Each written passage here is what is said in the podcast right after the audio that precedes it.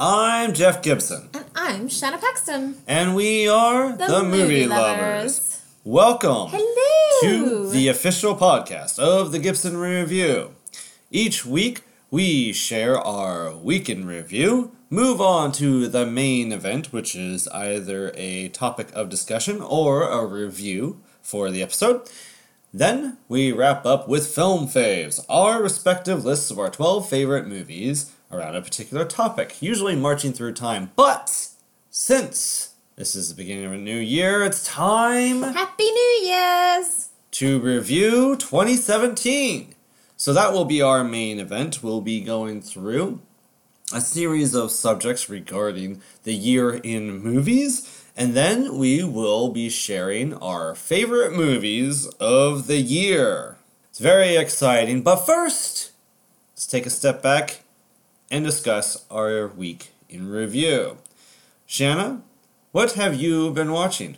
I have been watching The Magicians. Now, let me talk to you about this TV show if you don't know what it is. It is available on Netflix. It is a sci fi original TV show, and it is based on a novel by Lev Grossman, and it is a fantastic show. A friend of mine, a dear friend, Linda, described it as Harry Potter for adults, and it is very adult.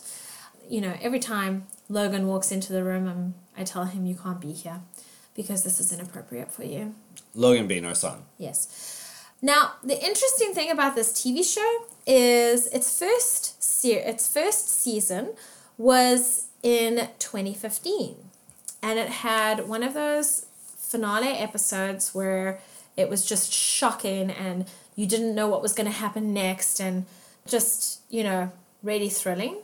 And then I went online to see when season 2 was coming and I discovered season 2 was only coming in 2018. What? Yes.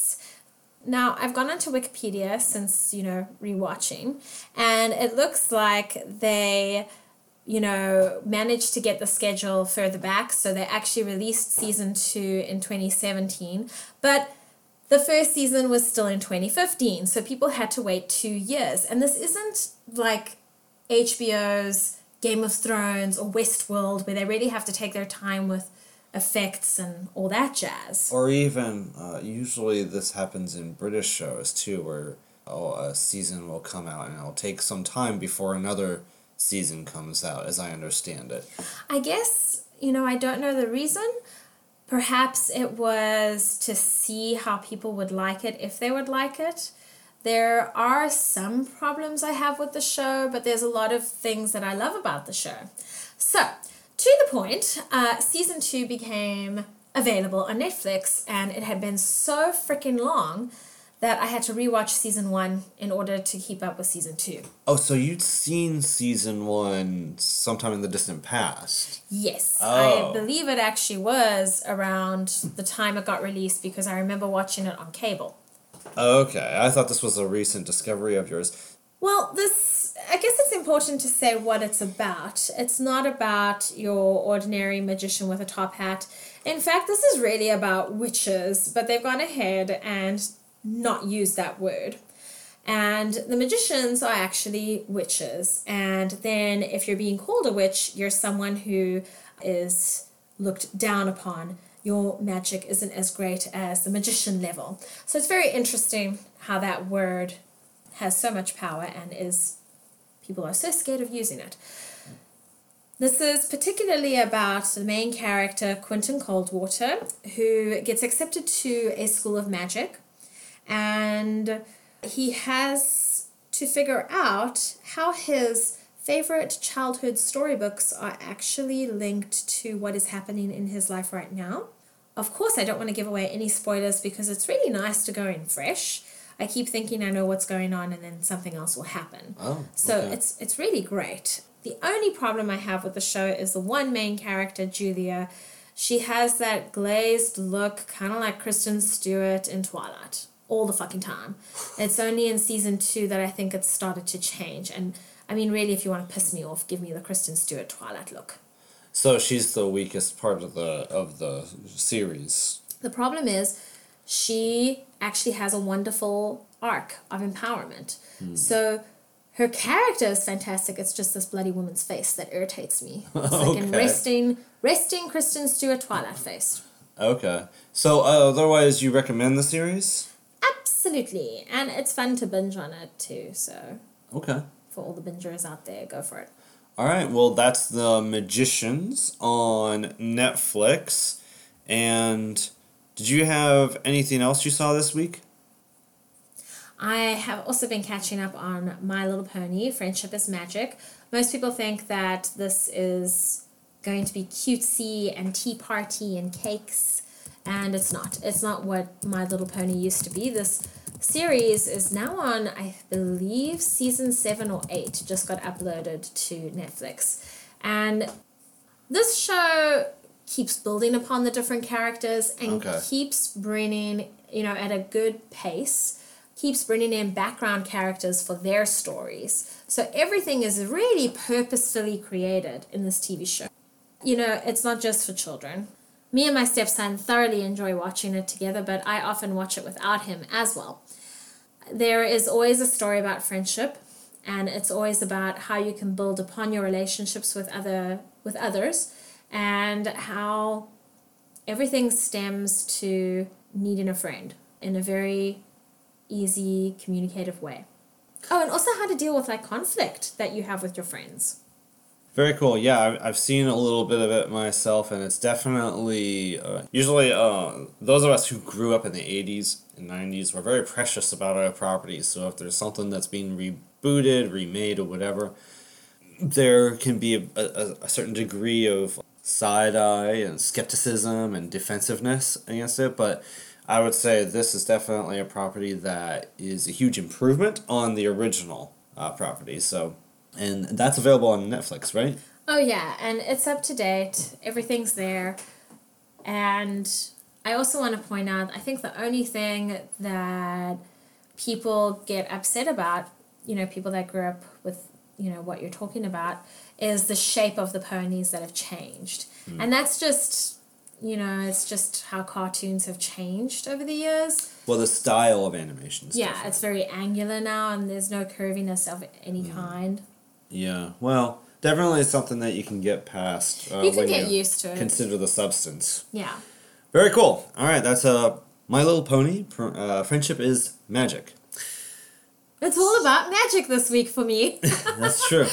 So I once again I haven't really watched much. I've just been catching up on late night shows and stuff. So I don't have much to talk about. Uh, but we have watched a couple of things together. Yes. And the first thing I want to talk about is we caught up on a blind spot of, of mine especially. I know you haven't seen it either, but I've seen a, a, a lot of films, a lot of films from every decade and from different countries and stuff. But there's uh, some films that are blind spots for me. And this one was Umbrellas of Cherbourg. That's as good as I can pronounce right now. yeah, I, I can't help you there. I used to I used to um uh, think it was Cherbourg. Then I saw the film and I realized no, the, like the G is silent. Uh, but it's by Jacques Demy. And it's a musical. And it's a musical that I heard a lot about, especially when La La Land came up. Uh, and as though like it was this really hugely influential thing. And so uh, we checked it out together. I figured it's a musical, you might like it. I was really surprised by it. I didn't know much about it going in, so it was pretty fresh for me. I had, you know, podcasts I listened to have talked about it before, but I really didn't remember much about those conversations. And so it was not at all what I expected. It's definitely, for me, one of those movies that, from a historical, uh, from a film history perspective, I can appreciate because apparently, like, you know, this was the first film to do the whole opera thing and, and you know, make a, a, a pop musical opera. And I didn't realize necessarily that it was opera. I'm not a big fan of opera, that style. I mean, I've seen, I think Evita was the first film I saw in this style. And then there's Les Mis. It's always one of those styles where once I start to realize that's what the a movie's going to be, I'm kind of like, oh no. because for some reason, just that style just doesn't appeal to me. I, I, I kind of like Evita. I kind of like Mis despite those styles. So, but anyway, with the umbrellas of Cherbourg, Cherbourg, I also, you know, I can appreciate it for what it was at the time. You know, this kind of thing that everybody thought Jacques Demy was crazy for wanting to do. And Catherine Deneuve, who plays the lead, is fine in it. Oh, she, you know, it's Catherine Deneuve. She's a great actress. Um, I, I, I really liked her in Belle de Jour, and I've seen her in one or two other things since. But ultimately, like, I wasn't really taken with the movie. The story. Oh, you were not? No, the story was, Okay. you know, it was okay. It was basically, for those who don't know, it's about two young lovers in France. And at the time, it's like in the fif- late 50s or mid late 50s, France, when France is battling Algeria. And so there's the Battle of Algiers. If you've seen that movie, the Battle of Algiers, you know the context. And the male, he's faced with having to get drafted and go off to battle and she uh, she has pressure from her mom to stay and help run her shop and you know not really get into anything serious at her age she's 18 and stuff but they do get I thought she was 16. whatever she's a teenager and at any rate they a big difference you know those two years, but okay. they do get serious. They they even get pregnant. And he's off to war and it's about you know he's gone for most of the movie. She's dealing with the pregnancy while also dealing with her mom pressuring her to to consider being with another guy and what happens and so forth. Worst mother ever. what did you think of the film? Well, I thoroughly enjoyed the cinematography. I mean, if you are someone who loves patterns, color relationships, color symbolism, 1950s color palettes, this is such a treat to watch. I have never seen pink get used like that, and it was hmm. very appealing. I have a hard time with pink. Hmm. I think fashion designers would like this as well hmm. because of the that rich palette and texture. So, you know, in that sense, the set design and coloring, I, I thoroughly enjoyed that. Now, the film itself was, uh, um, I don't mind the singing. It, it, it didn't really irritate me, and I thought it was fascinating watching a French musical like that yeah because French is so sing songy to begin with, and then to put it in that context to, you know, an English person's ear is is very fun. Now the story, yeah, you know, me being who I am, I had lots of problems with it personally. Objectively, I there wasn't a lot there. It was a very simple idea, and they were hmm. just they were, they were enjoying it, the the making of it. Yeah, now you mentioned the music, and, and really briefly, that's another thing. You watch Evita or Les Mis, and there are songs that, just mentioning the movies, I remember that stand out to me. Hmm. In this movie, I don't remember a single song. None of them, there was no like numbers that, that really stood out that you could even, it, it seemed to me, take out of the movie and sing, you know? Or hum, or, or whatever, you know? Well, I think that's because I don't think that that was their goal. I mm. think their goal was just to sing the whole dialogue. Mm. So therefore, you can't take a snippet out anywhere because it just is one long number. Well, at the same time, you know, we saw a we, we saw a Criterion edition, so it had special features, and one of the features was with the musician, the guy who composed it, and he did explain like there is there's themes to each character. Mm. They do have their own themes Yeah. and stuff, and you know he could play it, and you can remember, oh, okay, yeah, that was their theme and stuff, but it just wasn't something that even even with each character's theme, it wasn't something that really stood out to me you know and also really interestingly mm. Enough the mix was different from what i'm used to where the background music was sort of deep background from what i'm used to you know i'm used to like you know horns rising and it being kind of like it's in your face Very so to speak, right you know whereas this it was like it, it felt low It- you know it felt low and it's Expression? no, not the expression. The um, the volume, so to speak. You hmm. know, it was kind of like it was almost a football field away from where the characters were. You know what I mean? Yeah. And I was really surprised by that mix too. But anyway, you have anything else you want to share about the film? I think this was a really subtle film in every sense. I mean, there were no big expressions happening, and it's like you said, there were no like trumpets or horns. There, it's all very low key. You're right. I agree with that. It's not very exciting. It's very Hmm. monotone. There, even when something sad is happening, it's not this huge drop into sadness, and when something happy happens, there isn't this high feeling. Hmm. It's all very neutral, and it's all doesn't make you feel like you're on a ride Yeah, I mean, I don't want to exactly like. La La Land like- does. and Yeah, Lots of other musicals do. It, it, it doesn't have high highs, low lows. It's very much, you know, the the ebb and flow is very small. You Yeah. know, up and down. Very very. It, I wouldn't classify it as monotone per se. That's that's a, a straight line. But but I get what you mean. It doesn't. It's not what we're used to with musical, where like the musical numbers are big and loud. You know, when they're in love and they're happy. You know, or when they're really sad. It's really like pulling out the strings or anything. Well, and I'm not saying it's it's just limit. You know, there's lots of ways they could have amped that hmm. with just the music or. Yeah. just the acting or just the coloring. Yeah. Maybe the coloring is supposed to speak for it. I don't know. Yeah, well, there's def- Ah. you're right about the color and the, the set design, the costume design. All that's uh, really great, and I do appreciate it for its, its craft.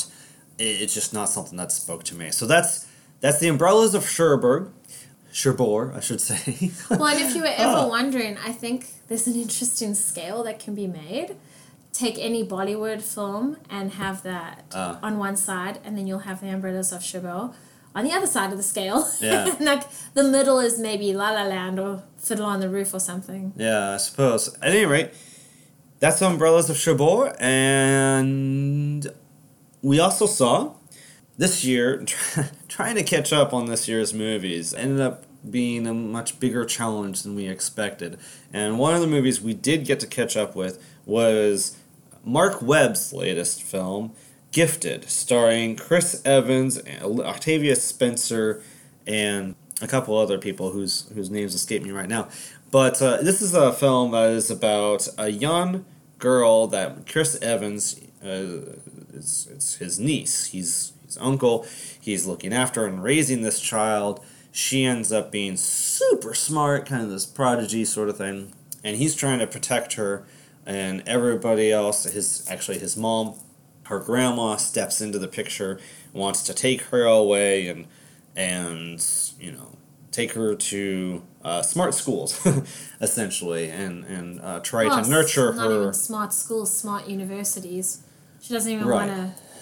She doesn't want this child to have any kind of childhood. Right. She she, she thinks she's above normal, uh, average childhood upbringing, and really has this potential of greatness. That's basically the, the plot synopsis of the film. This conflict between uh, Chris Evans and his mom, with the child in the middle. What did you think of Gifted? And uh, are you familiar with Marc Webb's other movies, 500 Days of Summer and the Spider Man films? And how does this compare? Oh, well, now that you mention that, I prefer 500 Days of Summer. But this was quite an interesting film. Well, it's not even interesting. It was it was a fun film. It was like your "Oh, I'd like to have a drama for summer and this is the summer drama. Like a light drama, mm. I'd say. There wasn't anything really extreme happening here. It was very uh, fairly logical how things were unfolding, which makes sense because that's kind of the brains you were dealing with, the characters you were dealing with. There wasn't a lot of emotion or anything like that. And it was an interesting idea, I feel. But uh, I mean, it wasn't like out of this park amazing. Yeah. Chris Evans is great dad porn. You know, There's something awesome about a man with muscles and a chin like that that wants to protect a young child. It's very sexy.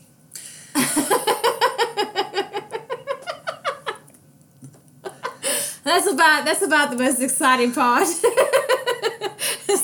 Woman's primal instinct thing happening. Well, to be fair, you do see him in a lot of tight T-shirts, so I can I can understand that. You know, I thought this movie was fine.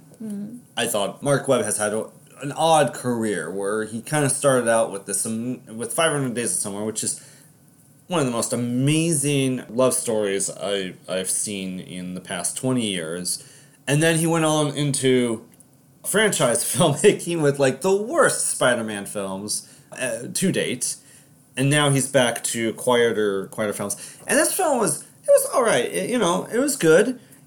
It's uh, I don't think it necessarily balanced the two perspectives. I think like Oh, the audience right, is yeah. really like on the side of Chris Evans the entire time, and and then it kind of tips even more in his favor uh, toward the end. But I think I think you're right. It has some interesting ideas. Mm-hmm. Uh, I just I just wish that it gave us a little bit more balance between those perspectives. I think they were expecting us to fill in the gaps with the mother, the grandmother character. I mean, here's a woman who didn't get to live out her dream and now is living it through her child and now granddaughter. I mean, it's like your stereotypical tiara mom Yeah. who did well and is trying to force her daughter to do well. Except, what would that look like if it was about math? Right. You know? and with a British mom. So, and the only other thing that's starting to really bug me is I, I haven't seen Hidden Figures yet, which is a major. I don't know how that. yeah, you're an idiot. I don't know how that happened, but I still haven't seen that. But Octavia Spencer, to me, at this point, this is like five years after the help, six years after the help. Mm. She she seems to be typecast in in these supporting black woman with an attitude roles, and she gets a moment in this movie. confidence, actually. okay, well, it's also like the same note Okay. in every movie. All right. And I'm kind of disappointed by that because, you know, she's been acting for, for years. We've only really been aware of her for, uh, as, as in, you know, the pop culture and general public has only been aware of her for the past several years. And I, I just feel like she's capable of more than the token black woman with an attitude. I can see where you're coming from. I, I admit I thoroughly love seeing her with her confidence. Mm. I think her character is going to be somewhat the same in that The Shape of Water? Yeah, the shape of water I, because I'm worried about that. Guillermo yeah. del Toro had said he wrote it for her. Oh. Well, in the one clip we get in the trailer of her is like, girl, dum, dum, dum, dum, Oh, but I love that. You know, it's just like, it's like my favorite. you know, she does it well, but But you're right. It would also be nice to see her as the main character. yeah, Like she is the main role. right. I don't think there is, is, one. is that not the case with Hidden Figures? She is no. Okay. She is not the main actress. Oh, okay. No. Okay. I mean, I didn't interpret it that way. I haven't seen it. I assume the three of them are the main, so they got equal screen time. But anyway, that, that, that- that's gifted. Yeah, so that's Gifted, starring Chris Evans, uh, directed by Marc Webb, and you know, if you want, like Shanna said, a light drama, check it out. Father porn. Or is that too, by all So means. blunt. we So- also watched Get Out together. Oh, Yeah. Okay. We watched that last night to start the new year. So That go was- ahead, share was- your thoughts. Oh my god, well, I was on the edge of my seat, like, I don't know, three minutes in? Was it five minutes? It might have been two. I don't know. But, like, it's a psychological thriller, and I know Jeff spoke about this a couple episodes ago, Oh, it would have been like several, epi- like one of the first couple episodes if I talked about it. but I was absolutely terrified of watching this movie because sometimes you can just tell, oh, this is not gonna, it's not a feel good movie. It's not. And um, it's not. But at the same time, the ending pays off, and I think that everybody should watch this film and go ahead and go in fresh. Very cool. Yeah, so we might talk a little bit more about Get Out later. Speaking of which, it's time for our main event, Woohoo! which is 2017 in review. Now, there's a few things that we're going to talk about here. We have several categories that I, I broke down things and, and shared with Shanna, and we both have our own picks for respective categories. But first, let's take a look at uh, the year. Shanna, the year's box office, top box office movies from five from ten to six were Justice League, Logan, Despicable Me 3, Thor Ragnarok, and It. Can you guess what the top five highest grossing movies were? I believe Wonder Woman was first. That's number three. Oh, well, shit. Okay. That that made uh, four hundred twelve point five million. but it made the most in summer, right? Yeah, it was. Okay. Yeah. So that means Star Wars is first. Star Wars is first. Yeah, Star Wars is the number one highest grossing movie This is of the year at five hundred thirty one million dollars. Uh, can you guess the other three? That's half a billion, right? It is. It's over oh half a my billion. god, that's exciting. Yeah, just in two weeks. Okay, so that leaves us with three others. Hmm. Well, Guardians of the Galaxy 2? Did they fall That was there? number four Okay, cool. with three hundred eighty nine million dollars. Did Coco make it? No, not even oh, that's so unfortunate. Not even in the top ten at all. Oh. Oh, does that mean like something crappy made it? Is there an animated film in there? Nope. Oh, well, good. Okay. Actually, the I mentioned the one animated film. The highest Mm-hmm. grossing animated film of the year was Despicable Me three. it's very unfortunate. It is uh, two hundred sixty four million dollars. It's very surprising. People aren't tired of it yet. Well, gosh, uh, I guess that leaves us with two more. Yeah. Hmm. Hmm. The number two spot was the most successful movie during the first half of the year. You know, I'm going to give up, otherwise, I'm just going to waste time. So, who have we got left? So Spider Man Homecoming was number Oh. five at three hundred thirty four million. Well, good for them. then Guardians of the Galaxy Volume 2, then Wonder Woman, and then num- the second highest grossing film was Beauty and the Beast oh. at fi- at 504 million dollars, followed by Star Wars Last Jedi, which in 2 weeks mm-hmm. surpassed Beauty and the Beast Thank God. by 30 million dollars. I'm not bitter So, about Beauty and the Beast at all. I swear. it's all right. So that gives you a little bit of a, a snapshot of of the year. How interesting. But we have a few categories that I thought Yes. we would go through and, and share our picks. First of all, the first category, I just kind of ease this in, is a little bit of a silly category. I noticed going through my list of all the movies I've seen this year, which, by the way, numbers in somewhere around 50 movies, that there's a lot of movies that start with the letter B. Just happenstance, the title starts with the letter B. So this includes like Blade Runner, Baby Driver, Battle of the Sexes, Band Aid. Band Aid, Beauty and the Beast. uh, there's a lot of them. Beatriz at Dinner. So our first category is Best B Movie. So Shanna, what is your pick for the best B movie? My B movie is Band Aid, starring Zoe Lister Jones and Adam Pally. This is possibly one of my favorite couple films. I felt not only does this film deal with real life challenges that couples face, none of this stupid shit like Romeo and Juliet, but keeps them together. It keeps the couple together once You they re- just dissed one of the classic love stories of all time. Oh my god, I'm really not interested in that shit. like, look, I was so obsessed with that when I was 16. Uh huh. You know, because that's what you get obsessed with when you're 16. Then you like start living life and dealing with real shitty problems. It's funny because 16 year olds these days, well, at least five years ago, they, they don't get obsessed with Romeo and Juliet, they get obsessed with Twilight. That's You, you just whole bunch of leapt, shit, too. leapt all over that and went 500 years in the past to Romeo and Juliet. Anyway, okay. back to the point though. I love that they're dealing in this Band Aid movie. I love that they're dealing with real life challenges, and you know they're not.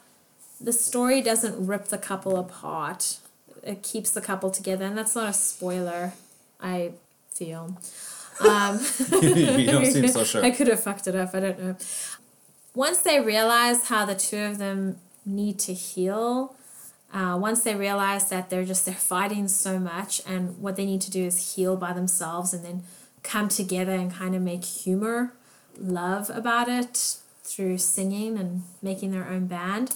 I mean, let's be honest, that's real shit. Once a couple realizes, you know what, we're broken, I'm broken, and then the other one says, I'm broken too. Uh, let's try and heal. Oh, let's try this. That's real life. My favorite part of that film, though, is when the mother is talking to the son Ah, and gives him a little bit of enlightenment of, you know, this is what your wife is probably feeling. And let's be honest, husbands don't usually know. And so it's such an education as well, I feel. So that's my B movie. That is an excellent pick. Uh, my best B movie is Blade Runner 2049, which is huge achievement. The original film is a benchmark in sci fi, one of the most influential sci fi films visually. It's got great themes about what makes us human and has one of the best death scenes in film history. Yet this film was even better, more engaging, more fascinating, more complex, kept up that visual intrigue and, and dazzling. It is got great cinematography by Roger Deakins, the direction by Denis Villeneuve, who always has just an awesome way of storytelling. He's the director of Arrival and God, I love that movie. yeah, and Sicario, which is also a great film. Score, surprisingly, by Hans Zimmer and a very Jóhann Jóhannsson, very much style. It's very, very cool score. I think it's all just really great. A great film, and I, I could not believe how overlooked this uh, this film actually ended up being. You know, it, it did all right, but it actually like didn't do that great considering, and it's well deserving of attention. But that's that's my pick for the best B movie. Hmm. Shanna, It's a good pick. what is your pick for best superhero movie? We had several superhero movies come out this year. Marvel alone had three, I think. DC had two. What is your pick? My favorite superhero film of the year was Logan. You know, I wanted to say Wonder Woman, but the thing is, I feel like people have been waiting for a movie of Wolverine of this caliber just as long as they've been waiting for Wonder Woman. And quite frankly, like we got it. We got the Logan we were looking for. It's gritty, it's real, there's pain, there's exhaustion. We never get to see a hero or someone with special abilities at this age, at this phase of their life. So I really appreciate this film. Yeah, and it is definitely a slightly better film than Wonder Woman, as as much as awesome as Wonder Woman Yeah. is. So that's a that's a really good pick for me. It's also Logan. I concur uh, completely with that. Actually, it's gritty. It's you know, I mean, James Mangold he did the Wolverine, which was a sequel to a really shitty Wolverine movie. You know, this is his first time dabbling in superhero movies, and you know, it was decent. You know, it was two thirds of a good film, and then it dabbled into comic book superhero camp in the last third. And he didn't have to come back. You know, he could have kept doing his own thing. You know, as the director of Walk the Line, Identity, you know, Girl Interrupted. He could have just gone back to his um, area of drama. But instead, he came up with a really great idea of uh, let's do a film where old Wolverine is old as fuck, and he has to road trip it with a with a feral child. You know, Who's like pre puberty or has just hit puberty, really, if you think about it. yeah, she's definitely like twelve or something. Yeah. Okay, Um, so she's hit puberty. Yeah, yeah, she's yeah, and and has to protect this child, and there's some there's some great like parental themes in it. There's you know it's a kind of a dystopian future where the X Men have died years years ago, and and yet there's all and it leaves room for hope. And I really wish they would f- make a follow up film from this film. I, I I don't know that they are, but I got really excited about seeing what would happen next after this film. So yeah, it's it's a great film, great pick. What about animated movie? What is your pick for best animated movie? Animation genre is always really interesting. You have your your movies that are just made to babysit the kids. You have some really great high end films, and then you have stuff in the middle, uh, or you have stuff on the bottom of the barrel. It's total crap. Where do you fall this year? I think there was a lot of crap this year. Hmm. D- didn't Cars come out this year as well? Or was that last the previous year? No, you're right. Actually, Cars Three did come mm. out. Yeah, Well, which there we go. we didn't see, but supposedly it's better than the last Cars movie. God, I'm so not even interested in like a debate about it. Yeah. Anyway, so you know, I, I, I felt like there wasn't much to choose from. However, I thoroughly enjoyed Coco, Pixar's 2017 film. This was not only a feast for the eyes, which you guys by now know that's what I'm after most of the time, but what's really awesome about this film is that it's about healing a family's past. You know, you've got uh, a generational ban of music happening with the main character Miguel. I guess it's about four generations worth of music being banned, and he is done. He th- this is a kid that music is in his veins, in his being, in every cell of his body, and he's determined to to get a blessing for participating in music from you know the other side of where all our ancestors are we think it's the land of the dead but i feel like that's wrong and anyway you know not only does this film celebrate day of the dead but it also reminds us of how important family is and how important it is to heal and you know on a lighter note also to hear both sides of a story uh, it'll save you so much time and pain I loved this film. I cried through most of it, but it wasn't like a sad cry, it was like a cleansing cry. so uh, I highly recommend that film for anyone and a box of tissues. Yeah, that's also my pick as well. I think I, I agree with you that it is by a landslide the best animated film this year. Granted, we haven't seen Cars 3, but I have. They don't have to. I, I I am not a fan of the Cars world building. I, I think it's terrible. I also haven't heard anything glowing about Cars 3 saying, oh my god, they really outdone themselves or anything like that, right? Better than the first. right, and no no other anim- I mean, like, you know, The Nut Job 2, Rock Dog, none of oh those oh are, God. you know, that kind of material. Yeah. So, but this movie, within the first 20 minutes, it get choked up, you know, and and I think about three different times in the film, I, I was touched nearly to tears. It's a beautiful story. I and it's a movie that, I, for whatever reason, it didn't interest me that much. I wasn't that excited about it. I think you're just so weird sometimes. Well, you know, sometimes a trailer just doesn't excite me or interest me. Mm. And that was the case with this one, and yet it ended up being a beautiful story, a beautifully told story, beautiful music as well. oh, fantastic. Yeah. So I'm on the same page with you there, but I think we're going to divert once again with our next category. What is the movie that they didn't get? One movie that you champion that for whatever reason the rest of the world or a majority of the world just wasn't a big fan of that you feel is just completely misunderstood. I think for me, that was The Bad Batch, which is available to watch on Netflix. This is a dystopian setting.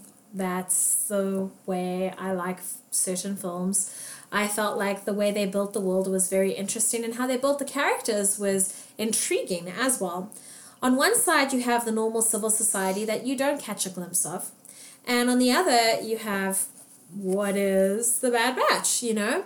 We don't get to see the normal side, we only get to see what the dystopian side looks like, and I feel like that's a really good move.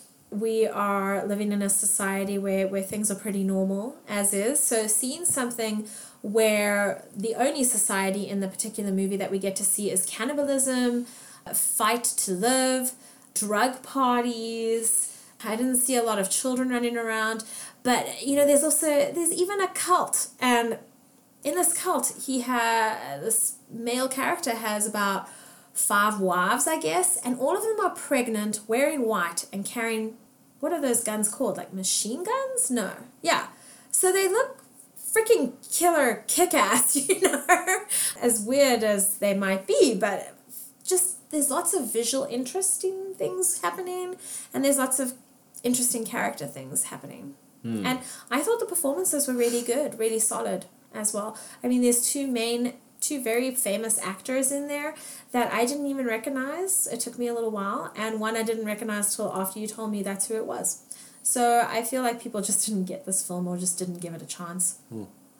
Yeah, so we definitely divert there because I, I thought that film was surprisingly bland given the gonzo concept that it is. Uh, for me, there's really this was a tough category for me because there really isn't a lot of movies where I was not on the same page with the general consensus, especially in terms of like positivity.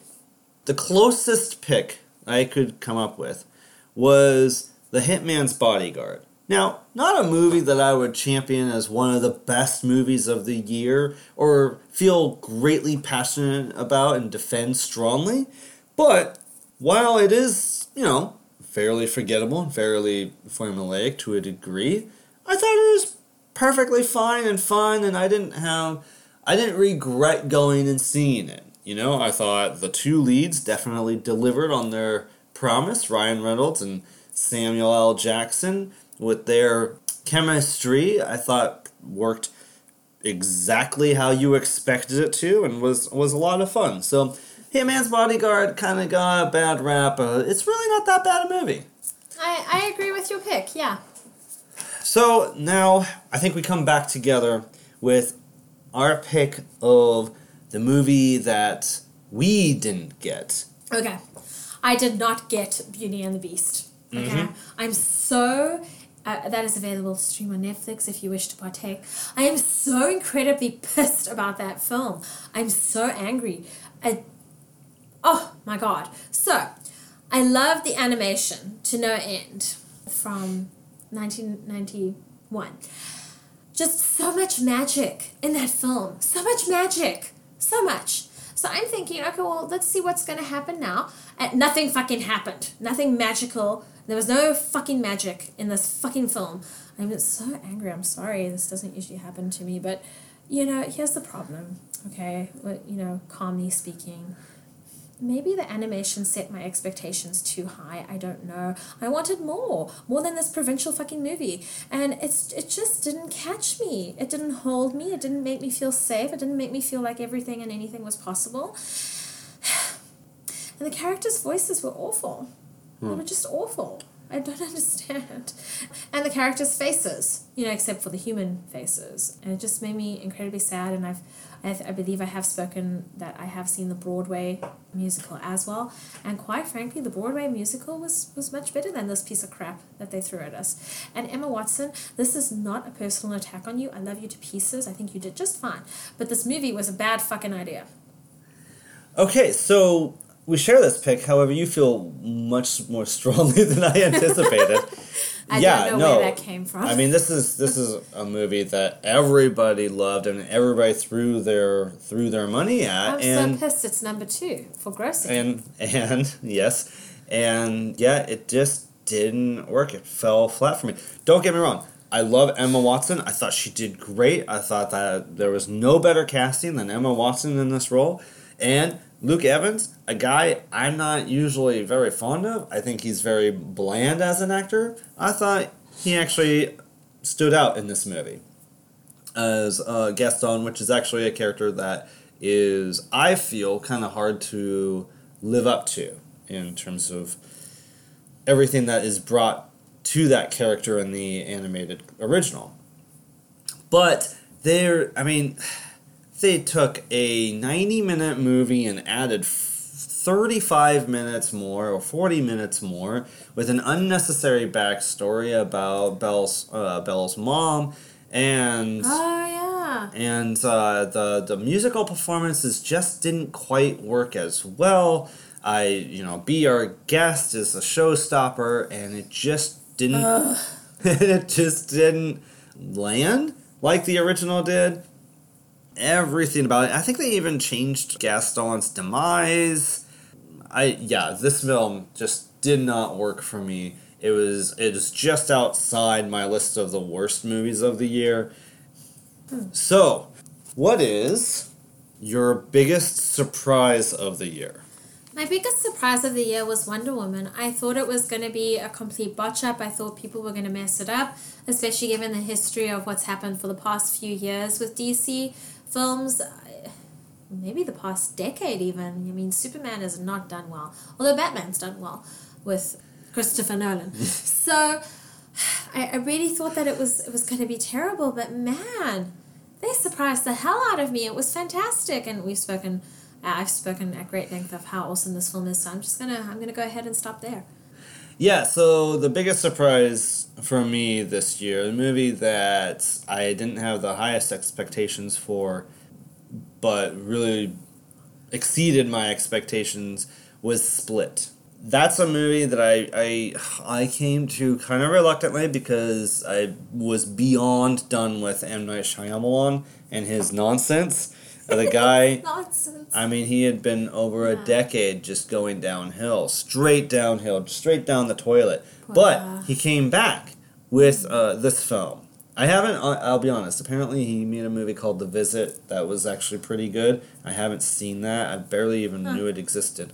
But Split blew my mind, and the reason why is it has a final ten seconds that reframes the entire film. It makes you relook at the entire, and it makes the the the movie retroactively become a completely different movie, which is incredible. I was absolutely raving and flipping out after I saw this movie. And I'm still reluctant to go into detail because I still think, even though it's been six months and it's probably been all over the internet, it's still too soon to to spoil uh, what goes on. So if you haven't seen this movie, you gotta check it out. That was my biggest surprise for sure. James McAvoy uh, did a great performance, multi-character performance. It's very intense. It's it's very cool, and you I'm were you were not excited for the trailer. no, I was well. I mean, you know, I thought okay, whatever. No. But anyway, yeah. So split. What is the biggest disappointment for for you this year? The movie you were really looking forward to, you had high hopes for, and it all came crashing down as you watched the movie. You know, it was Free Fire. I, Oh. I really I love Sharlto Copley. He's South African, and in this film, he he gets to be a South African. Some of his lines were really great, and his uh, mannerisms and other things that are specific to the male culture in South Africa was all really great. But this film was so confusing, so slapped together. It was like somebody was like, you know what? I really love heist films. I love heist films. I love this heist from this film. I love this part from this heist film. I'm going to slap it all together and make my own. It really was a hodgepodge of shit. So, yeah, that was the biggest disappointment. I was really looking forward to that. And really, it was just disappointing. So, that's all I have to say about that, I guess. For me, it was Justice League. Now, even though this is this is the second time, this is, oh man, I'm a glutton for punishment. Last year, Batman v Superman, Dawn of Justice ended up being the biggest disappointment for from me.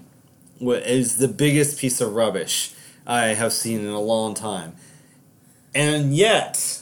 Even after watching that, and even after watching Suicide Squad, I was really hoping that maybe they bring it all together and, and you know get their shit together for this movie.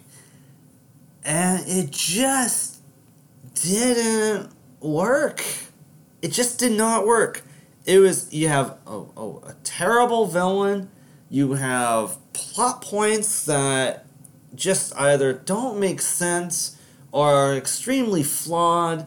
You have a couple highlights. It's not a completely shitty movie, but it really did not come close to what it should be as a, a superhero team movie, as something that the franchise is, is working towards. This is supposed to be the benchmark for this franchise, and it, it just missed the mark in almost every way. Wonder Woman, still fantastic. Loved Aquaman, really enjoyed The Flash, but those are very minor highlights. Yeah, it was it was hugely disappointing film. Um, oh, and the CGI. I mean, come on, it's just awful. So, Justice League. Before I forget, what do you feel is the most overlooked movie of the year? Movie that you would champion everybody to see Oh. that really didn't get seen much. I would champion for personal shopper. I know I bashed Kristen Stewart earlier, but that was really Twilight that I was bashing. Kristen Stewart plays a personal shopper in Paris. How fun. So there we go, fashion, fashion designers and fashionistas. go for that part too. She, however, loses her twin brother, and I know that twins have a very strong bond, and I can only imagine that that would just feel so god awful. But she's also a psychic. I mean, not a psychic, a medium. So not only is she this personal shopper, but she's also a psych, uh, fucking medium. She's a medium. So she's trying to make contact with her brother, but things get complicated and convoluted, not from a filmmaking standpoint, but for her. And so it becomes this very interesting ghost story. So go check that one out. Yeah, that's an excellent pick, and that's one that I actually talked you into watching Yes. and checking out because Kristen Stewart, man, the past few years she has been on fire, particularly in the indie film scene, just really making some really great work, and uh, that's that's another one that uh, she should be proud of for sure. For me, I would champion Band Aid as the most Yeah. underseen movie. Now this thing. Band-Aid! Yeah, I I had to choose this thing because I think it made only like a cup a few hundred thousand dollars. Okay. This thing like uh, my second choice was going to be Colossal. But Colossal got more money, which means more tickets were sold than with Band-Aid. And I think like even like when you break down the uh, sales per theater or something like that, like Band Aid is completely overlooked. This movie, I, I completely agree with you. Uh, I think it is the best love story of the year. Yeah. It has the most to say ab- about marriage and and love and relationships. Plus, it's got some damn good songs in it. Yeah. you know? It's pretty good. It is, for me, one of three films I've seen that are directorial debuts, writer director debuts that are fantastic. That I would even count among the best movies of the year. Just so much confidence, so such so well handled, great performances by Zoe, Adam, and a good lending hand by Fred Armisen, who plays a neighbor Yes. who, you He know, was great. yeah, he doesn't try stealing the show. He adds a, a great touch of humor, but also with a little bit of layer to him. I think this is the movie that everybody needs to see that they didn't see. So definitely seek out Band Aid. Now, to wrap this up, we have two more categories. What is the worst movie of the year? I believe that the worst movie of the year for me is The Circle, Ah. which is available to stream on Prime should you desire to see it. What a fucking waste of talents and a waste of what could be phenomenal commentary on society today, on digital, on sharing, on spine, on just they could have they could have said so much. But but you know what they did? They didn't say anything, really. They didn't do much at all. Instead it was let's put all this talent together, established and up and coming talent, and make it look like a high tech company of the age that we're living in right now with a huge devious agenda and one person's going to throw it over. I feel like that's what they did. Honestly, I would rather watch Nerve again because I feel like Nerve did a better job hmm. at this sort of concept. Maybe they just took off a bit of too much than they could chew. I don't know. Maybe they had too many ideas and everything just fell apart.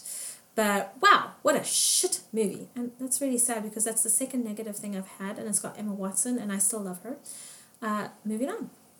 Yeah, no, I, I, I think that just uh, fell outside. That was definitely like one of the worst movies of the year, worse than Justice League. A huge, I mean, it had a lot of great talent. Emma Watson is great. She's never the problem, honestly. Uh, it is an adaptation of a, of a novel, and I've never read the novel, but I would guess it's a poor adaptation of this novel. That explains it then. I think I I don't know if we reviewed it in, in an episode of the movie Lovers. I feel like we might have in one of our first episodes. You could go back and check it out, but it's um yeah not not good. So that's a really good good pick. However, for me, there was a lot of shit, especially when you take into consideration how many comedies there were this year that were just awful. And in our previous episode, we talked about Woodstock, which is really, really, really bad. Hmm. But my pick for the worst movie of the year is Ghost in the Shell. Oh, that's a great choice. Yeah. Yeah, Directed by job. Rupert Everett, the director of Snow White and the Huntsman.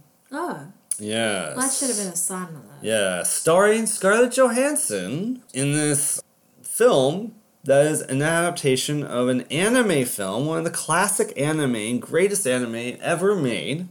There is so many issues with this movie, from whitewashing and race bending to just absolutely draining the story of all of its all of its meat everything that made it great, all the philosophizing, it's given like sound bites. It- this thing just scrapes the surface. It's beautiful to look at. So, you know, screen grab as your screensaver. But that's about all it's good for. This thing is a total piece of shit. I think, if I remember correctly, I actually saw people walking out of this movie when I watched it alone in the theater. And I was tempted as well, but man, it was it was terrible. I would not blame anime fans for being wary of any other anime being adapted by Hollywood in live action because they screwed the pooch big time here. All right, love. What is your pick for the best movie of the year? Oh, I should caveat this by pointing out there are several movies we have yet to see. All right, so take this with a grain of salt. We have yet to see the following films primarily because they just are not available for us to see at all. And those films are The Shape of Water, Call Me By Your Name, The Darkest Hour, The Disaster Artist, The Florida Project, Molly's Game, The Post, and I, Tanya. Those were all movies that we really tried hard to be able to cram in, but just they did not expand into our area, so we were not really able to see it. And uh, I think Darkest Hour was the only one that like, and Disaster Artist that schedules conflicted. We weren't able to catch. So, knowing that we haven't seen those movies, and maybe that'll change by the time this airs. Maybe it'll change by the time I've even posted my article of the best and worst of the year, which I hope to have posted by the time you are able to hear this. All that said, what is currently your pick for the best movie of the year? My best movie of the year is Lady Bird. Mmm. Now, first off, there's this principle, I believe, that any art making, and in this case, filmmaking, has a duty to communicate what a majority of people experience or un- and are unable to communicate themselves. So I feel like a film needs to be saying something that hasn't been said but is experienced. And that's what this film does. It shows us what it's like being a girl. There are so many freaking things I could re- I could relate to in this. I mean, if if I could, probably what I'll do when this film gets released on DVD is I'll, you know, go and buy it, but break down all the experiences that get touched on, not only from the daughter's side but the mother's side as well. And what I'm going to do is I'm going to check off how many I can actually physically relate to because I feel like that's so important. There's so much truth in this film because of that, and I feel like we need we need more of those. We need like ten of those a year. I mean, that would be a good start, don't you think? Yeah, definitely. That's actually the second of three movies that I was referring to before that were writer director debuts. Mm. And just absolutely fantastic. Uh, that and Band Aid were, were, are great movies, great debut films. those women could continue making films like this, I would be a very happy person. Oh, we should be so lucky. That would be amazing. My pick for the best movie of the year is Three Billboards Yay! Outside Ebbing, Missouri. This is a very complex film that it has, of course, first of all, goes without saying, great performances. Frances McDormand, Sam Rockwell, and Woody Harrelson, all great. Sam Rockwell actually surprises me in this movie. The movie actually surprises me in, in every direction that it takes. I think I've got my finger on this movie and what it is, and then it takes a turn on me and it goes in a different direction. Not that it's full of twists and turns and all that sort of stuff. It's just it the characters don't behave in formulaic ways. They behave as people would behave in situations like we find ourselves in in this film. And it is extraordinary. This film touches on sexual assault in a year that is all about sexual assault and hashtag Me Too and women's rights. But it, it touches on a lot of social and topical themes. And this is a movie that is about a mom who's had enough of no one caring about what happened to her daughter, as brutal and grisly as it was, and she's she's doing something about it. You know? The equivalent of, of someone doing hashtag me too and starting a whole viral trend is what this woman does in, in her own small town way. I think this is Martin McDonagh's best film. It's a lot different than any of his other films. If you saw Seven Psychopaths, it's sure as hell a lot different than that movie. But it's one of the best scripts, one of the most well written movies of the year. Right now, having not seen those other movies I mentioned previously, that is hands down gotta take the gold in every awards show, as far as I'm concerned. So, those are our picks. Taking a look at the year in review. What are your thoughts? Uh, go ahead and share your picks for these categories at the Gibson Review at gmail.com. Let's move on to Film Faves. Now, really briefly, Film Faves is a segment that was inspired by a segment on the blog where I would count down my 12 favorite movies from a particular year or a theme. This episode, we're talking about our favorite movies of 2017, since it's our 2017 in review.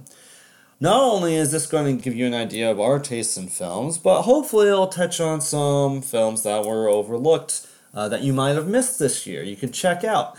To that end, we'll also point you in the direction of where some of these movies may be streaming, so you can catch them on such platforms as Netflix, Hulu, Amazon Prime, and HBO Now. Shanna, tell us a little bit about your list and your number 12 pick. So I thought that this was a fantastic year of strong female characters, strong female directors, and that's kind of what's ruling my list right now, as well as a sprinkling of fun. So my number 12 is Blade Runner. What an artwork in this modern age. And how lovely that we now have these two pieces, the first one and the sequel, to compare the technology of visual effects and styles. I think the most beautiful part of this film, cinematography wise, was how they made light move in the sort of it looked like a pyramid, but I don't think that's what it actually was. You know, the sort of evil lair uh, in this film, and that's really butchering the description. But wow, such a stunning lighting effect. Mm. And I, I thought it was a great story and it keeps me guessing and I, I, I thought I knew what was going on and until I didn't. And that's always very exciting. Awesome, awesome. Uh, my number 12, I mentioned in the previous segment, it is Split, which is available on HBO now. So you can definitely run and, and check that out. Do I have more to say about this? It's it's one of those. Oh, I will say, don't go in knowing anything about it as much as you can. Just go. It's go uh, it is yeah. There are a handful of movies that came out in 2017. I'll say that are really best going in fresh, and I feel like Split's one of them. Yeah, knowing just what the trailer told you, which is guy with split personality kidnaps girls. Boom. That's all you need to know. Go. It, it, it's very well performed. I know the lead female actress, the lead actress, got a lot of praise. I think her name's Anya Taylor Joy, if I remember correctly. Yeah, she's she's uh, pretty darn good in it. Uh, you know, she's kind of one of those uh, smart final girls, so to speak. You know, in that that horror genre trope, kind of the Sidney Prescott of today, so to speak. Oh, good comparison. Except I feel she's better than that. Yeah, probably, probably. Uh, but yeah, uh, it's just McAvoy. Just he's doing. God, like, he's amazing. just acting gymnastics in this movie. He's he's fantastic. Do I really need to say more about this movie? Go check it out. HBO now. My number 11 is The Big Sick, and that's available on Prime. And Jeff introduced this film to me, and it's based on a true story. Mm-hmm. Yeah, and it's really fun. And uh, don't really do research on it, just go watch it. It's also a romance film, really. But it's also about family culture, history clashing. So that's a really, that's a good theme this year as well.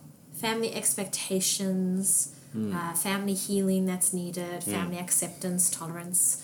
Families need to treat each other better and go with it and evolve with the children. So, Well, I guess going along with that theme would be my number eleven, which is Coco. Oh, um, great. which is all about family really being controlling over your destiny. You know, because they, they, they the entire family is into shoes. They make shoes. And you have some other passion, particularly if it's regarding music. No, you have to literally fit into the shoebox, so to Uh-huh. speak.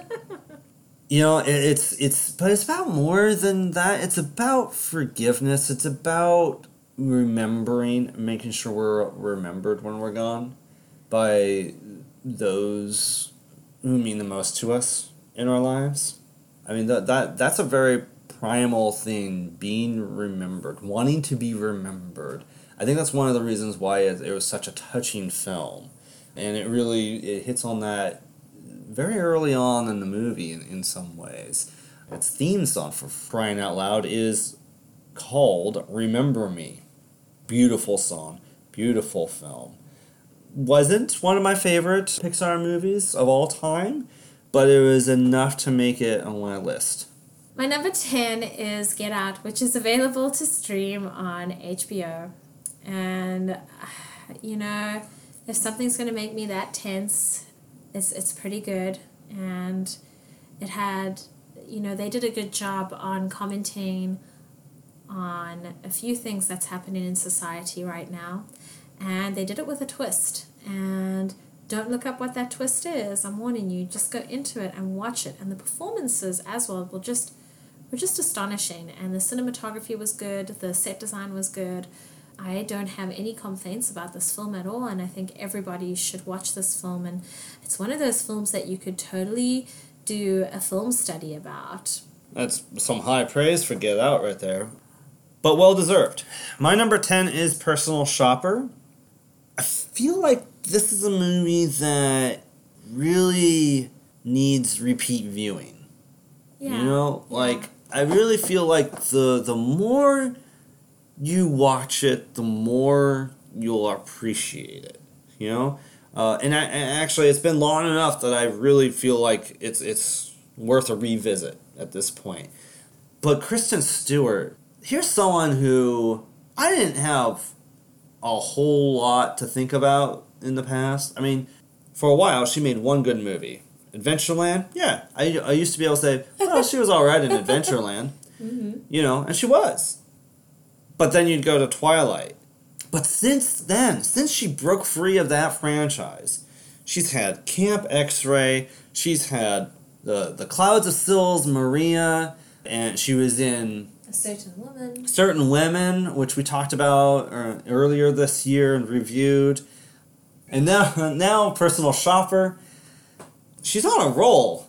She really is, and I, I feel like she's one of the most exciting actresses. You know, staying mostly in the indie film world right now.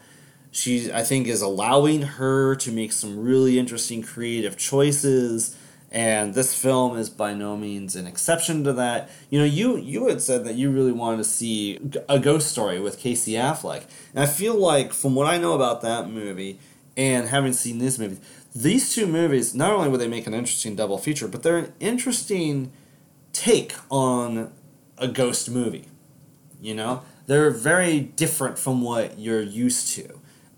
I would say with Personal Shopper, it's like almost like a ghost subplot. It's so like not as overtly a part of the story as what you might be used to going into a ghost movie. You know, but it is it's a great film. I, I think it's one of the movies that more people need to check out. And I think more people need to appreciate Kristen Stewart and get over the whole Twilight thing. I got over it, so everybody else should be able to too. Sometimes I feel like I'm not over it. I, I go back and forth. So I understand if people are doing that. It's not her fault, it's it's Twilight's fault. So my number nine is Raw, and that's available to mm. stream on Netflix. This was a surprise for me. This was very interesting. This was very original. I'm not going to reveal anything about this film. Just go and watch it. You know, I'll, I will say it was a very interesting sister movie. Mm. Sister sister movie. That was very interesting. And also, you know, with regards to family, you know, what you thought your family was, what you thought your parents were, and not. I mean, when you're 18, they're not actually what you think they are. And that's just something that everybody learns when they reach that stage. There's no way of really learning that until you hit certain life experiences. But that film does a, a very interesting interpretation of that theme. And that's a really great pick. Uh, also, a really fascinating writer director debut, too. Oh, wow. Right? That's cool. Yeah. Yeah, go back and check out our episode where we review Raw. So that that's an awesome. I'm glad that that ended up in your your list of favorites for the year. Uh, just outside my pick of the best of of the year, even. My number nine is Spider Man Homecoming. Probably the best Spider Man movie since Spider Man 2, which I recently did, I think, uh, like a double feature of those two movies uh, to compare. And I still can't land it on Spider Man 2 still being the best Spider Man movie to date. Mostly because there's a lot more going on in that movie. You know, uh, on one hand, it's it's a it's an action film, and on the other hand, there's some very real like human drama going on in it, and, and you know also comedy and all sorts of things.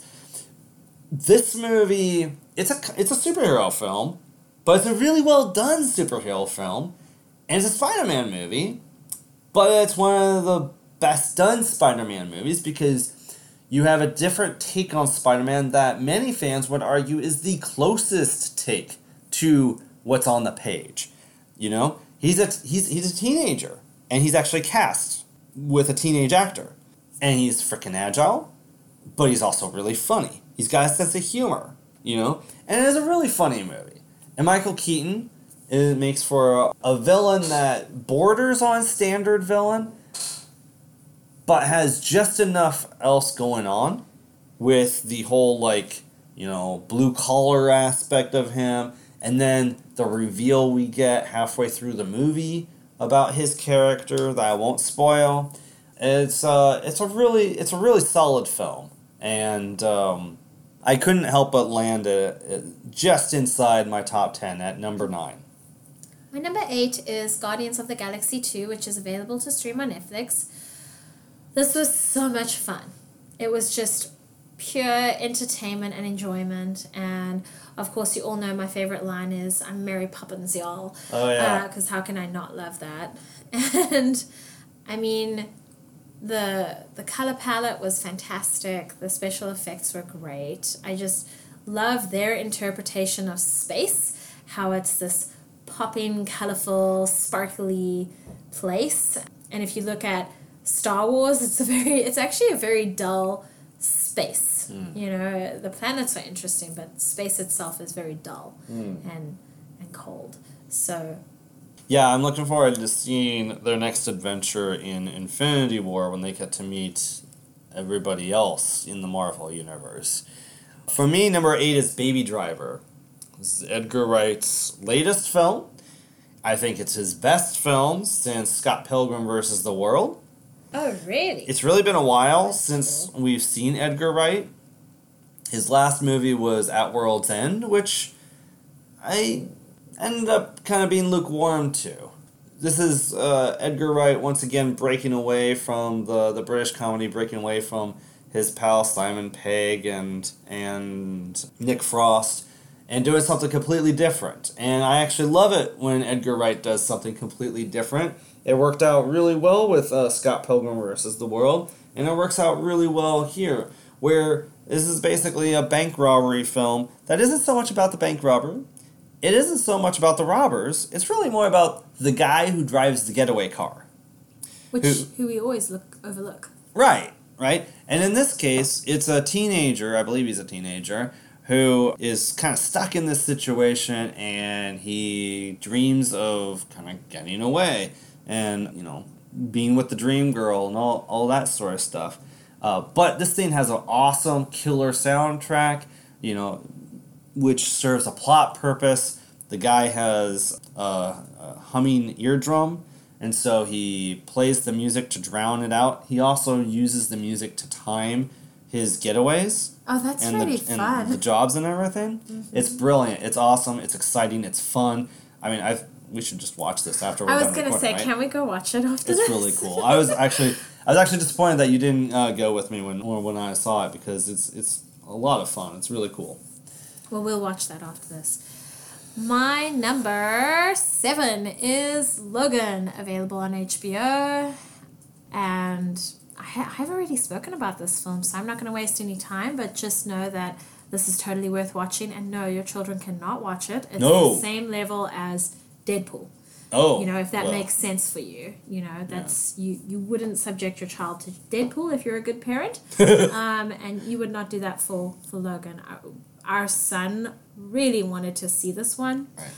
And you know, we we sat him down and we said, "Look, at first we thought maybe and we were very hopeful. you thought maybe. I mean, I did. I did Yeah. because I think on some level I don't fully comprehend who Logan becomes, you know, Mm. in his old age.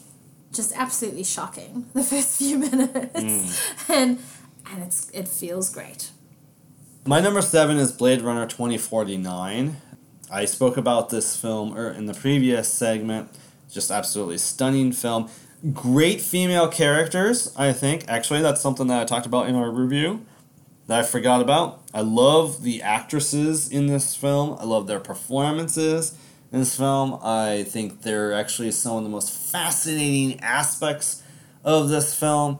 Uh, It's just I cannot get over how visually stunning this this film is, and I really look forward to seeing uh, this film again. And Ryan Gosling, I mean, he's he's practically in in in drive mode. If you've seen that film from 2011 by Nicolas Winding Refn, you know what I'm talking about. He's not terribly far off from that character in, in this film in, in his performance, and that's that was a great performance too. Yeah, Blade Runner 2049. I think people will be talking about this film, or in they should be in a positive light for years to come. This is a magnificent film. Denis Villeneuve has yet to do any wrong. My number six is Coco. this is not available to stream yet, goddammit, and it's not available to buy yet either. It's still in the cinema, so that's good. I've, I've spoken at length about this film. I think Jeff has good points. I think I mentioned really great things previously, but you know, just following with that theme of family. And I think this might be one of my most favorite male character animations. I, I think there's something very strong about Miguel. I think his determination and his love for what he's passionate about is very important for us all to consider. Very cool. My number six is The Big Sick, which is available on Amazon Prime. This became not only was this the best reviewed film of the summer, but this became my most anticipated film after a certain extent. It took us a little while to get around to it, unfortunately. Totally worth watching. yeah, it absolutely is. Hilarious and touching film. you, Shanna's right about the different the family expectations and clashes. You know, it, it, it reminds me of Bend It Like Beckham in the sense that oh, like good comparison. or even Bride and Prejudice, you know? In the sense that the family is always trying to lay these expectations on the child, the grown up child, you know, set, setting it up in a certain direction. Oh, what's that other film where it's first generation American and the parents are just heartbroken with what their Indian child is doing, and then he ends up marrying someone. Oh, the namesake. Yes. Yeah. Isn't that a good comparison too? Yeah. Coincidentally, all these are like, you know, Middle Eastern and Asian uh, Well, families. I'm sure if you put but South African in, it would be interesting too. We're just not there yet. At any rate, you have that going on. You also have, you know, the, the clash between the boyfriend and the girlfriend's parents. Played beautifully, by the way, by Ray Romano and, and Holly Hunter. I mean, you know, Holly oh, Hunter. I love Holly Hunter. She's God, I love her. Brings her A game, you know? I mean, she mm. can outact a lot of people in, in a movie. Wouldn't it be cool to see her and Meryl Streep in a movie? Oh, that Oh. would be such a powerhouse. That, that would be amazing. Jeez. But yeah, she's great in this film, and it takes some interesting turns. It is semi autobiographical, written by the existing couple, Kumail Nanjiani, um, who's the star of the film, and his real life wife. They wrote the script based on their experience. What a fun project. Yeah, yeah. It's not strictly autobiographical, uh, but it is inspired by their events, and it's a beautiful story. And it's just, I seriously, it's just edged out by Band Aid in my mind in terms of best rom rom com or best uh, love story of the year. But you can find it on Prime. Don't take our word for it. Check it out. My number five is Three Billboards. Oh, wow, really? Yeah, what a ride. This is one of the most exciting films. This is one of the most thrilling films and satisfying films without having the conclusion you would hope for at the end of the film that I have seen this year. And what a fantastic female character. She, I mean, I, you know, I, I don't know, but I might be this mom. Oh, bye. you know if, if something like that happened to my child. I mean mm. you never know who you're going to be mm. if something as traumatic when something as traumatic as that happens to your offspring mm. especially if you're a woman. I know it's different for men. I'm not saying it's Yeah, yeah, yeah. But for women it's different i mean you carried that thing before it bre- breathed air you know for nine months and i just i feel like you never know who you're going to become if someone fucks with your child no matter what side of the scale it is and that movie does a great job asking you those questions Hmm. My number five is Logan, and you're right, right out of the gate with this film, it makes it very clear what kind of movie this is. this is a very bloody, very gritty film. It's what every Wolverine fan has dreamed of. This is basically Wolverine being able to do the thing he does best, which is not very nice. yeah he's no captain america No, definitely not. But he's also he's old, he's tired, he's he's you know, seen enough and he's so sick let's just say this is Hugh Jackman's last performance, and he goes out on such a high note. I mean, uh, thank Performance goodness. as wolverine Yeah, his last performance as Wolverine. Sorry, and he goes out in such a high note. I mean, imagine if his last performance was X Men Origins Wolverine. no I mean, that couldn't have been any further on the end of the spectrum here. And I'm so glad he got to uh, perform Wolverine in this way. Dafne Keen is a revelation as the feral child named Lauren. i look that forward he to more of her I, you know, I, you know, again, I hope to see more of her, but really, she does some incredible uh, action choreography. Yet, I mean, like, she has the best angry face ever. you know, but yeah, there, this is this is a really well scripted film. It's one of the best X Men movies ever made. Some could claim it as the best X Men movie ever made. I wouldn't be angry about that because it's a great film, just as a film. So yeah, it's it's my number five, and you can find it on HBO now. My number four is Band Aid, and I. That's did- my number four. What? That's so crazy. We're so cool. we haven't done that in a long time. this is exciting. Very cool. I'm glad we got one that, Right. that worked. Yeah, I mean, I've, I've talked about it already. We've reviewed it. It's Mm-hmm. it's like the best, most realistic. It's another example of a truth film. You know, but I really like Zoe Lister Jones in this movie. Not only do I like her a lot as a writer and a director, but I really like her as an actress uh, in this film, and I really want to see more of her in the future. I, I know she's been acting for some time, and I don't know. I, I think you've seen a movie or two of hers. I don't think I really have, but I really, I really like her in this. And Adam Pally, he's a guy who I don't see much since Happy Endings ended, and Oh, he, that was him? Oh my god. yeah, he was in it. And, you know, he's a completely different character in this movie, but he's also really good, and I like to see him get more work along this line, if possible. I could see, there's several indie directors I could see him working really well with. Michael Showalter or, or the Duplass brothers or something like that, you know? Mm. Anyway, he's he's really good too. So, like, and, and again, the soundtrack, like I don't know if there is a soundtrack, but it, it's it's worth looking at, lo- looking up and, and downloading or something. I, I, I thought it was really surprising because sometimes things like that, you like, you know, maybe they're good at story writing, but not so great at the songwriting, you know. but it's actually it was pretty catchy and, and it fits certain moods really well. Well, it felt realistic. Like, Yeah, you yeah, know, when I'm making Like- up words, like that's being sounds like. angry at the dishes not being done or whatever, you know. That's so real. Yeah. That's so true. Um. Anyway, awesome. So then, what's your number three? My number three is Wonder Woman. Oh, really? That's your number three. That is very surprising. Well, it makes you wonder what's number two and number one. yes, right? it does. And again, I've, I've spoken about this at length. Well, we reviewed it a few Yeah. episodes back. So go ahead and check that out. Uh, what is your number three? Okay, all right. Uh, my number three is Thor Ragnarok, which you know when I talk about a movies really that are one. the biggest surprises of the year. I did have a, several films that I didn't have the highest expectations for or weren't really excited about. For whatever reason, this was one of those movies where I really just, you know, of all the Marvel movies that were coming out this year, this one was the one I was least interested in.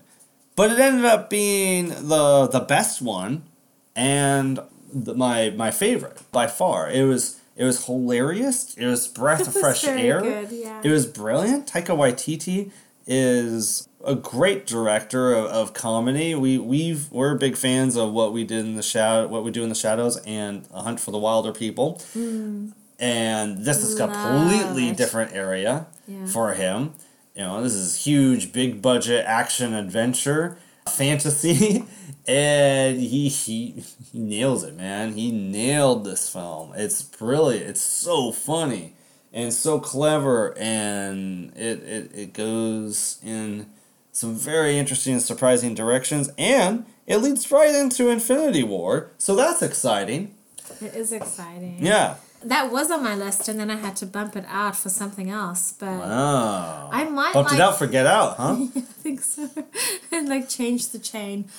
I think I might like that one more than Guardians. Oh, compare the two. your list now, eh? Yeah, well, there we go. What's your number two? My number two is Lady Bird. Oh, really? Okay, Yeah. wow, okay. Yeah. You know, again, I've spoken about it not Yeah. only in this episode, but also I think the previous episode we spoke about it. It was in our week in review. Yeah, and I don't think there's anything else I can say about it other than I want more films about women and their life like mm-hmm. this. Mm-hmm. That's mm-hmm. what I want because I want to be able to not only heal myself through seeing something like this, but like, what a gift is this film if you have a daughter and you know she's asked you the big question you know when should i have sex Mm-hmm. you get to watch this film with her and it's fucking realistic you Yeah. can tell her hey this was this girl's experience and then you can build upon that this was my experience Mm. and chances are you know i don't have a real statistic for you but i'm just going to go with my gut i mean four out of five women will experience something like this, you know, something that they can relate to on that. I mean, I, I feel like you could really have a discussion with your daughter hmm. or or your sister. Yeah, no, we definitely need more Greta Gerwig films for sure, and, and more people like her making films. I cannot believe this, but Wonder Woman ranked higher on my list than yours. It was my second favorite movie of the year. I, in terms of favorite movies, I always think what gave me the best experience in the theater. What movie do I can I not wait to see again, or gave me like the big thrills, you know, hmm. while watching the film. And Wonder Woman definitely was one of those. Sure, it has its flaws. It's not, I am not going to say it is one of the greatest films of all time, but it is also far from mediocre. I mean, this is a really damn good movie, you know? It's just not, it's not flawless. But it, it far exceeded my expectations. I mean, it, it was, in that it, it met my hopes, right? I have said, I think in the review of Wonder Woman, I talked about how I am a Wonder Woman fan and I have a certain expectation of who Wonder Woman is, you know, and how she has different sides to her personality. And I was honestly a little skeptical if the woman from the Fast and Furious franchise was able to capture and this character. And she did as close as I can imagine, and now she is one of the feminist icons of the decade. Patty Jenkins, the director of this film, the director of Monster, nailed it. How can you not be thrilled while watching this movie? How can you not be thrilled by watching the No Man's Land sequence? I mean, Oh god, seriously, that's, that's so good. one of the best sequences of the decade in especially in the superhero genre yeah i absolutely love this film and uh, i'm so glad it exists it was a breath of fresh air in the dc murk you know that we've been It getting gives us all hope. yeah yeah i mean this is basically dc's marvel film My number one is Star Wars: The Last Jedi. as is mine Because how can it not be right?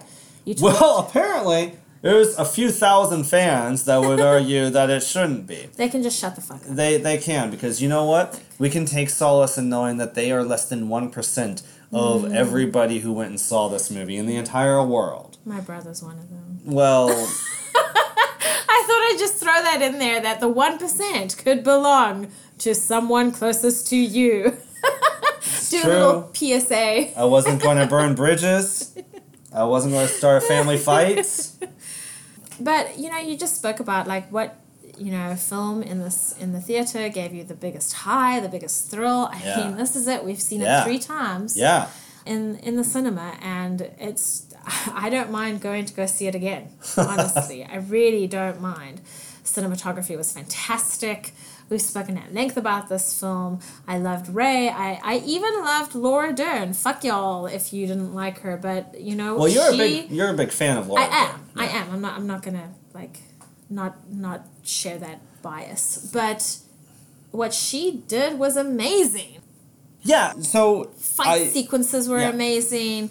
Oh my god, the color symbolism was amazing.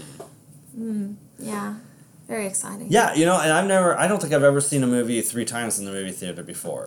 this is the first time not? for me, and every single time I still get a thrill out of certain sequences. Yeah. You know, this film is all about upending expectations. This Mm-hmm. film, like Luke literally says, it is, this is not going to go how you think. And he's just not talking to another character. He's talking to all the fans out there who spent the past couple years speculating about every question that The Force Awakens posed. And this film answers all of those questions in very unexpected ways, or deals with those questions in very unexpected ways.